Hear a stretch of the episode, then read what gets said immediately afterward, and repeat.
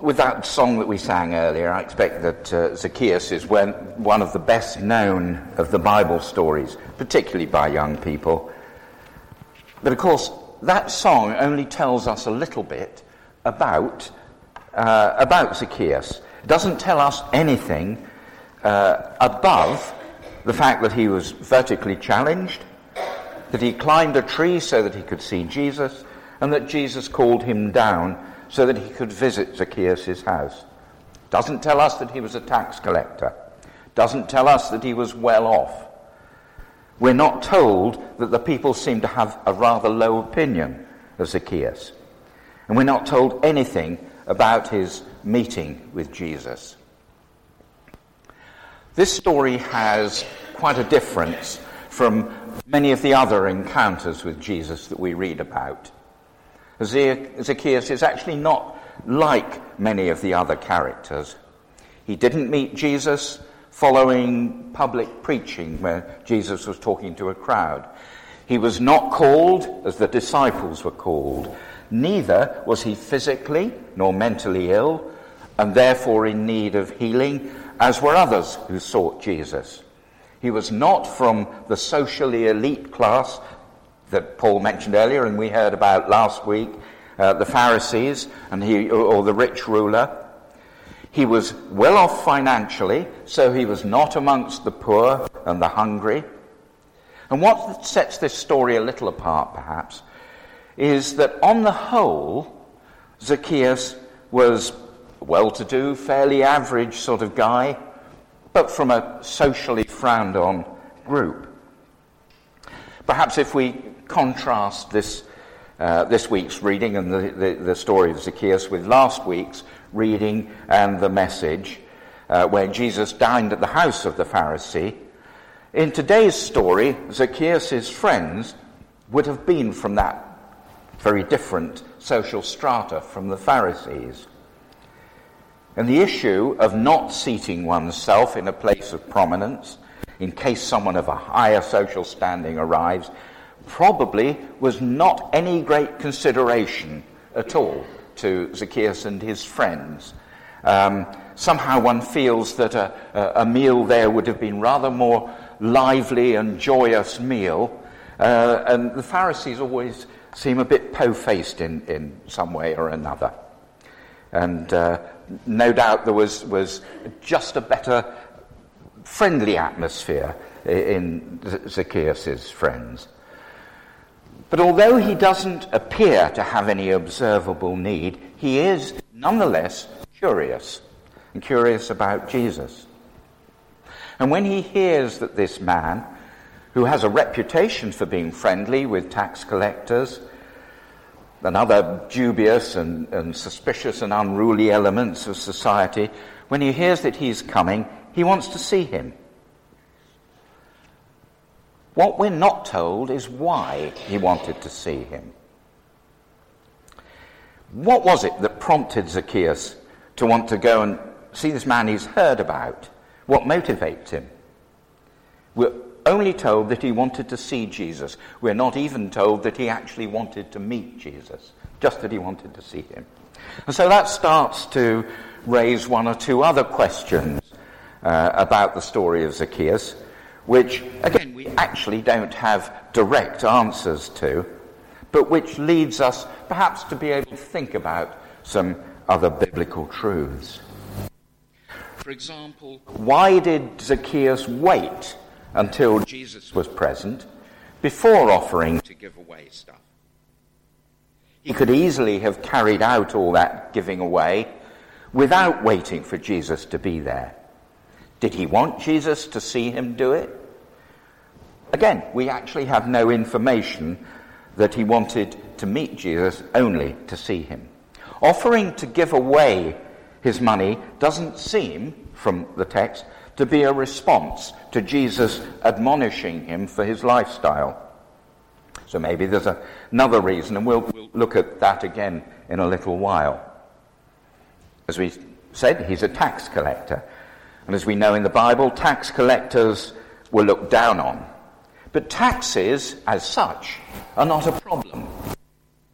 And therefore, in itself, neither is being an employee of the state charged with gathering legitimate taxes. Romans 13, 6 and 7 says, This is also why you pay taxes, for the authorities are God's servants who give their full time to governing. Give to everyone what you owe them. If you owe taxes, pay taxes. If revenue, then revenue. If respect, then respect. If honour, then honour. And uh, as I'm sure we all are aware, the problem arose with the margin that was added by the tax collectors for their own purposes. And yet, there is no specific mention in the text that says that Zacchaeus was feathering his own nest with these additional taxes. So, why does he suddenly volunteer repayment?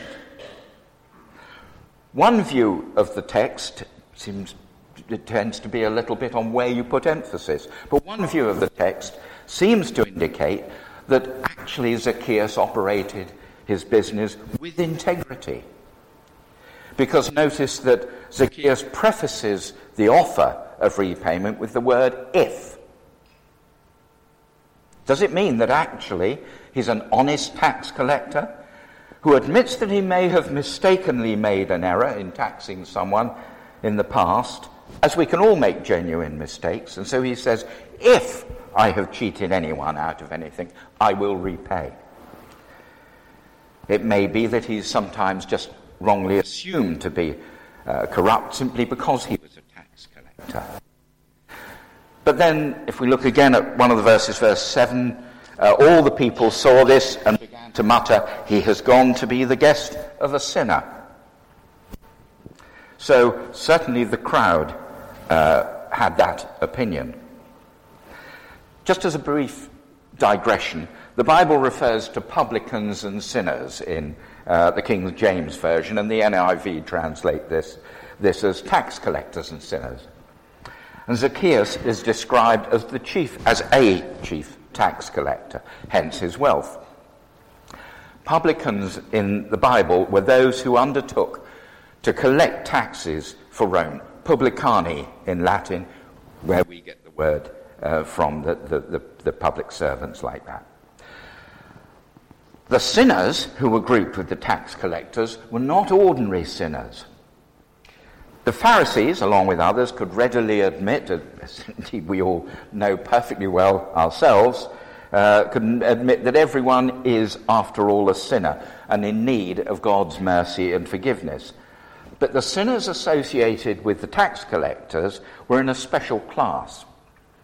These were people who deliberately, habitually, and persistently transgressed the requirements of the law, and it included in this group those who were the money lenders, who charged interest on loans to fellow Jews, because that is a clear violation of the law which is stated in Leviticus. Now, we have no evidence that Zacchaeus was also into money lending, possible, of course, but we have no evidence that he was. But verse 7 does tend to lump him in with the group which included the moneylenders. And so verse 7 implies that at least the crowd were of the opinion that uh, he did operate with uh, something less than total honesty. Though again, it could well have just been the assumption that all tax collectors and sinners were on the tape. So we have this as an unresolved question. Was he an honest tax collector or a dishonest one? And here's another question. Did Zacchaeus' size matter? Why is it specifically mentioned? Well, because of his size, the only way he could see Jesus was to be up the tree. Had he been six foot six tall, he could have stood at the back of the crowd and because on the whole, perhaps people were shorter in those days, he still would have stood out, and Jesus could easily have noticed him. But there's a point here that Zacchaeus wasn't in the crowd. He wasn't even in the front row of the crowd. He was just a little bit away. He was up the tree, and because he was there, he was there because he was short, because he was there, when Jesus spoke to Zacchaeus, the crowd could see and hear the encounter. And evidently, from the uh, comments made about Jesus going to his house, many people knew him and had that low opinion of him. But those same people in the crowd who saw the meeting would know at some time in the future that any change in Zacchaeus would have stemmed from that time. And here's another question. Although there are queries which arise from this passage which don't give us any direct answers, does it matter? We can speculate, but does that get us any further forward? And if the answers are not there directly, what's the story there for? Are there truths in the story that any amount of speculation won't change and which stand eternally? And I think there are. In reading around and preparing for this morning, uh, a couple of times I've come across the suggestion that Zacchaeus was hiding up in the tree. But I don't see that. Uh, I think there is no suggestion in the scripture that he was in any way hiding from Jesus. But neither was he drawing attention to himself.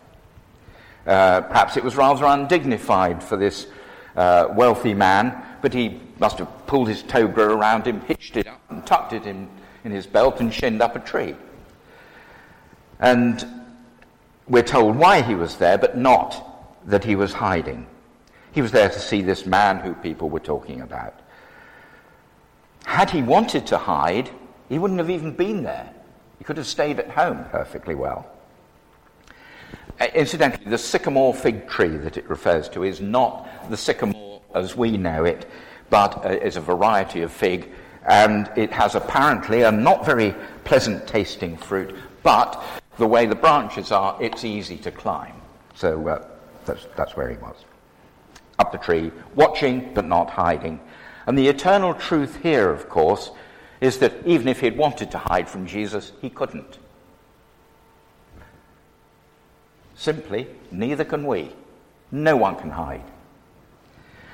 Um, Psalm 139 has something to say on this particularly. And this is from the message God, investigate my life, get all the facts firsthand. I'm an open book to you. Even from a distance, you know what I'm thinking. You know when I leave, you know when I get back. I'm never out of your sight. Is there any place I can go to avoid your spirit, to be out of your sight? If I climb to the sky, you're there. If I go underground, you're there.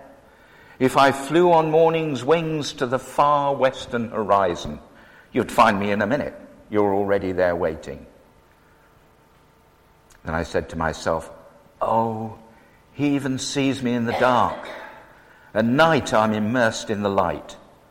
It's a fact. Darkness isn't dark to you. Night and day, darkness and light, they're all the same to you.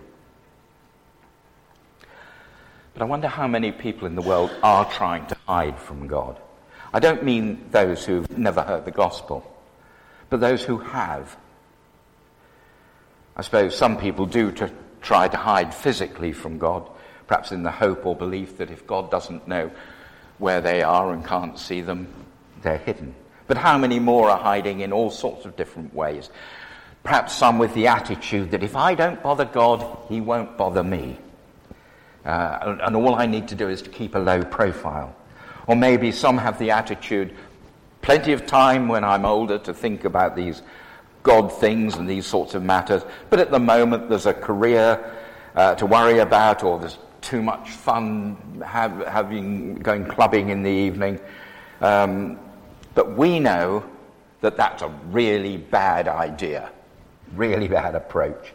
Because in Proverbs 27 it says, Don't boast about tomorrow because you don't know what a day may bring forth or James 4, familiar with, I think, why you don't even know what will happen tomorrow.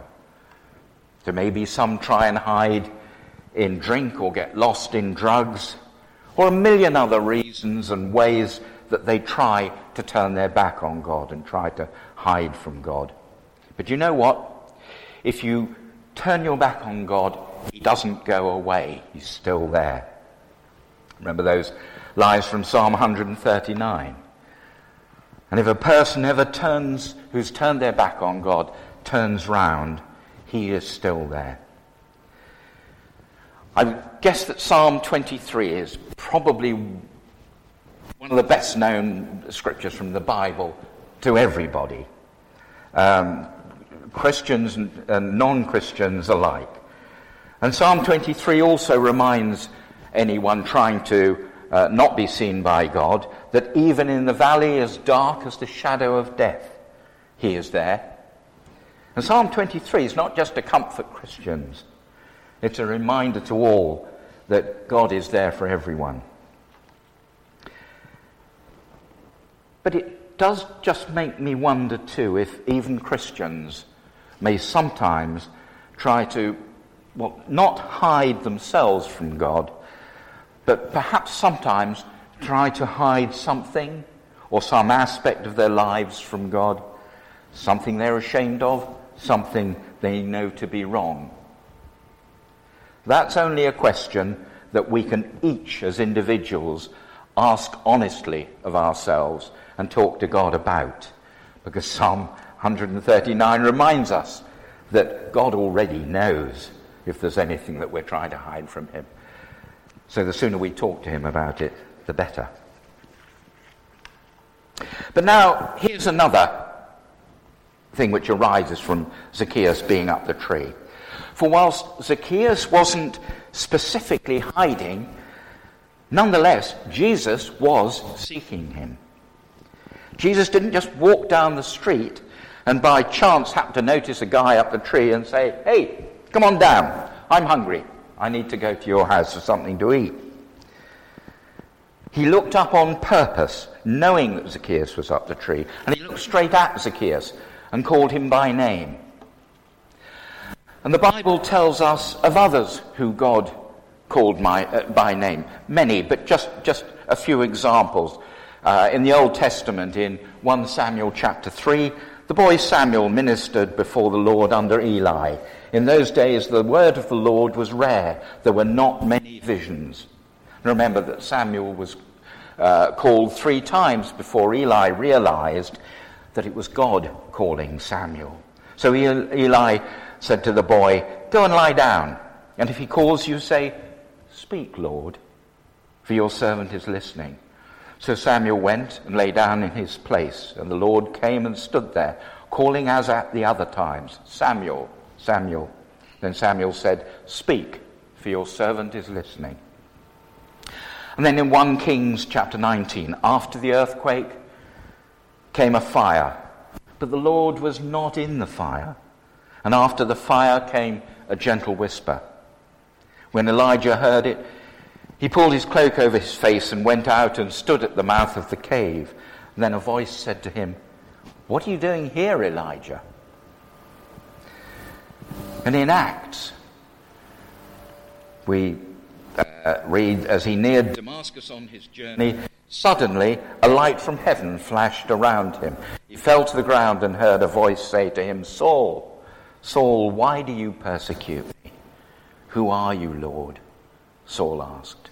And then a couple of verses later, in Damascus, there was a disciple named Ananias. The Lord called him in a vision. Ananias, Yes, Lord, he answered. And the Lord told him, Go to the house of Judas on Straight Street and ask for a man from Tarsus named Saul. And God calls each one of us. We may not hear a voice directly calling our names. Probably most of us won't. God nonetheless knows each of us and engages our attention, attention in His way and as He chooses and as is appropriate for us. And sometimes he will just, metaphorically of course, give us a tap on the shoulder. Or maybe still in a still small voice, just, just come to you. And you turn round. And it may be a long, slow process for some of changing one's life direction. A long, gentle nudging. I, I think of as the super tanker uh, conversion. It just takes a long time, fairly gentle push, but eventually you've turned round. Or for some, it may be uh, that it, it's the equivalent to being knocked off your donkey on the Damascus Road. Margaret and I had a friend in uh, Dunstable at the church there when we uh, went there. Uh, Mike Jeffries, lovely man, absolutely super, very gentle, quiet, kind. His daughter came to the church, but he hadn't always been like that. He had been, I think, uh, pretty physical with his first wife and his daughter and the family. There had been all sorts of problems. And this guy had got into a really bad place. And one day he was walking down the street in Dunstable and he turned and looked in a window of a shop. And what was looking back at him was the man he was. And he realized how awful and how horrible and nasty this man had become. And I suppose almost literally, uh, he was knocked off his donkey and he just collapsed. He just went uh, uh then and there, um, turned his life over. As I say, when we knew him, he was just, just uh, a, a, lovely man. In fact, he finished up as administrator of a, a, a large church uh, there in Dunstable. I don't think uh, I've ever, ever heard God actually say, Paul, to me, but I have heard God in the scriptures. I've heard him in my conscience, perhaps too often. I've heard him in thoughts that have come into my mind. I've heard him in circumstances and events in my life. And I've heard him in the words of God from God fearing men and women. God talks to all of us in so many different ways, but the important thing is to respond when we hear or feel God's call. When He's talking to us or trying to attract our attention, we need to respond. And Zacchaeus did. So he's not hiding. Jesus has seen him exactly where and when he knew he would, and Jesus called him by name. We've seen that now. But it wasn't just a call to come down from the tree. It's um, Zacchaeus, come down immediately. I must stay at your house today. So there's a real imperative here. And Jesus, uh, Zacchaeus responded. He came down at once and welcomed Jesus gladly. But why the urgency? This is another thing which we're not told in so many words. No direct answer from the text. But maybe verse 8 helps us to think a little bit about Zacchaeus' needs. Because we're told that he felt it right to give half his possessions to the poor and offers to pay back four times the amount of money if he's cheated anyone. We still don't know whether Zacchaeus conducted his business honestly or whether there was something a bit dodgy uh, about it all. But in making these offers, did Zacchaeus somewhere in his mind realize his own need? Note that paying back four times the money, if he's cheated anyone, may be from a feeling of wrongdoing, maybe from a feeling of of having done wrong in his business dealings. And that's a repayment, that's a, a recompense. However, giving away half his possessions is not so much an admission of having done wrong in business, but rather an acknowledgement that he is financially much more fortunate than others, and that if he has a guilty feeling here, it's for not having given to the poor as is commanded by the law in several places in the Old Testament, and in Deuteronomy 15 in particular. So, although they're both put together in this, uh, in this verse about the uh, four times payment and giving half his possessions, they're actually two separate issues. In Romans, we're reminded that all have sinned and fall short of the glory of God. We all need salvation, for we're all sinners. And maybe Zacchaeus really wanted to change his life. Maybe he had been convicted and, and just had that uh, feeling of, of having sinned. Perhaps he had thought about giving, getting his life in order before, but lacked the strength of character, and had been longing for a change that drove him up the tree that day when Jesus passed through Jericho. We've already seen that he wanted to see Jesus, but not told why. And Jesus' reputation uh, as a con- controversial teacher who drew uh, crowds and a miraculous healer had preceded him. So was it solely curiosity? Or was there a greater need in Zacchaeus' life that drove him up the tree? Something within him that desperately hoped that even seeing Jesus would make a difference in his life. And was it in the encounter with Jesus that opened his eyes to Jesus being his Saviour? Was the giving away of a significant part of his possessions actually an act of repentance once he has become convinced of sin? Again, we can speculate a bit. But just from the text, what we do see is that Zacchaeus met Jesus. Jesus spoke with him. Jesus saw his readiness for salvation. And there is nothing more urgent than salvation. For we're reminded, as earlier, we do not know what tomorrow brings. For anyone who has not yet sought salvation, it is urgent. Jesus says that salvation has come to Zacchaeus' house. Zacchaeus did not purchase his salvation by giving money to the poor. His actions reveal a life transformed by an encounter with Christ. As far as we know, Zacchaeus didn't change jobs. He was a tax collector before he met Christ, and apparently continued collecting taxes after he met Christ. His job was the same, but maybe a tax collector who had given his life to Jesus would result in fair dealing and more importantly, be a witness to others. Remember the people in the crowd who would have witnessed Zacchaeus' meeting with Jesus? Now they know the change in Zacchaeus came about from his meeting with Christ. The kingdom of God needs followers of Christ in all walks of life, and it should be our aim to serve him wherever we find ourselves. Salvation is urgent. Uh, one tends to make the assumption that all of us here uh, have our lives right with Christ and are saved. But that may not be a, a, a valid assumption.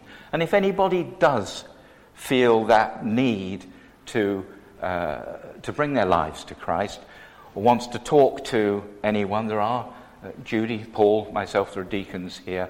Uh, there are many God fearing people here. Please feel that the time to, uh, to talk about it uh, is, is now.